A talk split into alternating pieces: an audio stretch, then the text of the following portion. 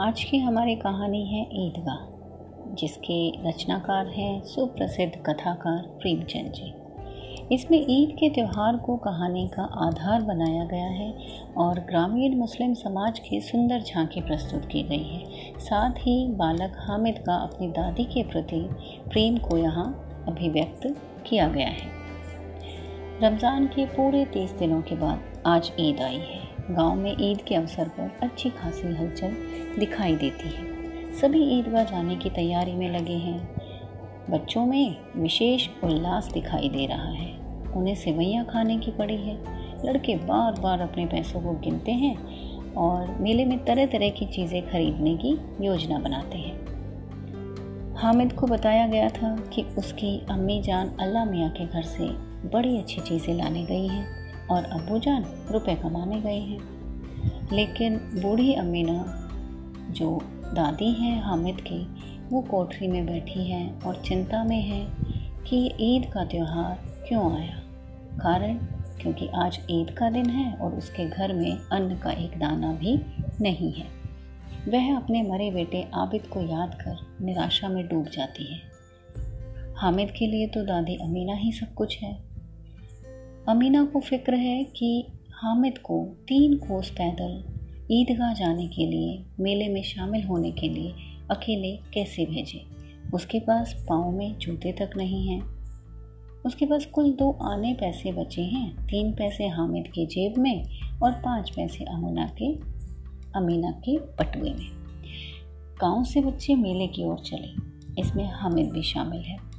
रास्ते में फलदार पेड़, बड़ी बड़ी इमारतें आईं। बच्चे उनके बारे में तरह तरह की कल्पनाएं करते हुए आगे बढ़ते चले जाते हैं। आगे चलकर हलवाई की दुकानें शुरू हो गई। वे खूब सजी हुई हैं। बच्चे जन्न के बारे में बातें कर रहे हैं। आगे चले तो पुलिस लाइन आ गई, तो सिपाही वहाँ अभ्यास कर रहे हैं। मोहसिन का कहना है कि यही लोग चोरी करवाते हैं। हामिद को इस बात पर आश्चर्य होता है। अब धीरे धीरे बस्ती घनी होने लगी। ईदगाह जाने वालों की टोलियां नजर आने लगी। तरह तरह के लोग दिखाई देने लगे। सहसा ईदगाह नजर आया। यहाँ फर्श पर जाजिम बिछा हुआ है। रोजेदारों की पंक्तियाँ दूर तक चली गई हैं। यहाँ लाखों लोग सिर अपना सिजदे में झुकाए बैठे हैं। यहाँ भाईचारे की भावना देखने को मिल रही है। नमाज खत्म होने पर लोग आपस में गले मिलने लगे। मेले में खाने व खिलौने की अनेक चीज़ें हैं। महमूद, मोहसिन, नूर, समी घोड़ों और ऊँटों पर बैठते हैं, पर हामिद दूर खड़ा रहता है। उसके पास तो केवल 3 पैसे हैं और इन्हें वह इन कामों पर कैसे खर्च करे। मेले में तरह तरह के खिलौने थे। हामिद इन महंगे खिलौनों को भी नहीं खरीदना चाहता। अन्य बच्चे खिलौने खरीदते हैं और उन्हें अनेक विशेषताएं उनकी बताते हैं। खिलौनों के बाद मिठाइयों की दुकानें आती हैं। हामिद मिठाइयों की ओर भी ललचाई दृष्टि से देखता तो है, मगर खरीदता नहीं। वह अपने 3 पैसे बचा कर रखता है। मिठाइयों के बाद लोहे की बनी चीज़ों की दुकानें आती हैं। हामिद लोहे की दुकान पर रुक जाता है। वहाँ कई चिमटे रखे हैं। तभी उसे ख्याल आया, दादी के पास चिमटा नहीं है। वह जब तवे से रोटियाँ उतारती है तो उनका हाथ चल जाता है। अगर वे चिमटा लेकर जाएं और दादी को दे दें तो वे कितनी प्रसन्न होगी और उनकी उंगलियां फिर कभी नहीं चलेगी। यही सोचकर वह लोहे के दुकान से चिमटा खरीदने के लिए दुकानदार से कीमत पूछता है। दुकानदार ने चिमटे की कीमत 6 पैसे बताई तो हामिद का दिल बैठ गया। हामिद ने 3 पैसे कीमत लगाई। दुकानदार को बात समझ आ गई और उसने हामिद को चिमटा 3 पैसे में दे दिया। हामिद चिमटे को कंधे पर बंदूक की तरह रखकर शान से अकड़ता हुआ अपने साथियों के पास आया। साथियों ने चिमटा खरीदने के लिए उसका खूब मजाक उड़ाया। हामिद ने अपने चिमटे की बहुत सारी विशेषताएं अपने साथियों को बताई। उससे उनके काम लेने की बात भी बताई।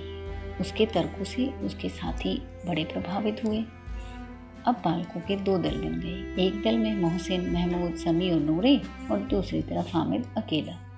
हामिद अपने चिमटे के पक्ष में तर्क देता रहा और उसके सभी तर्कों से बाकी बच्चे परास्त हो गए और चारों तरफ हामिद की वाहवाही होने लगी।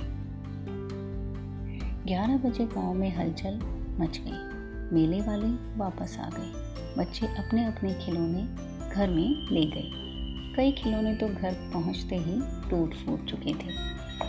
अब बारी आई हामिद मियाँ की। दादी अमीना दौड़ी आई और हामिद को गोद में उठाकर प्यार करने लगी।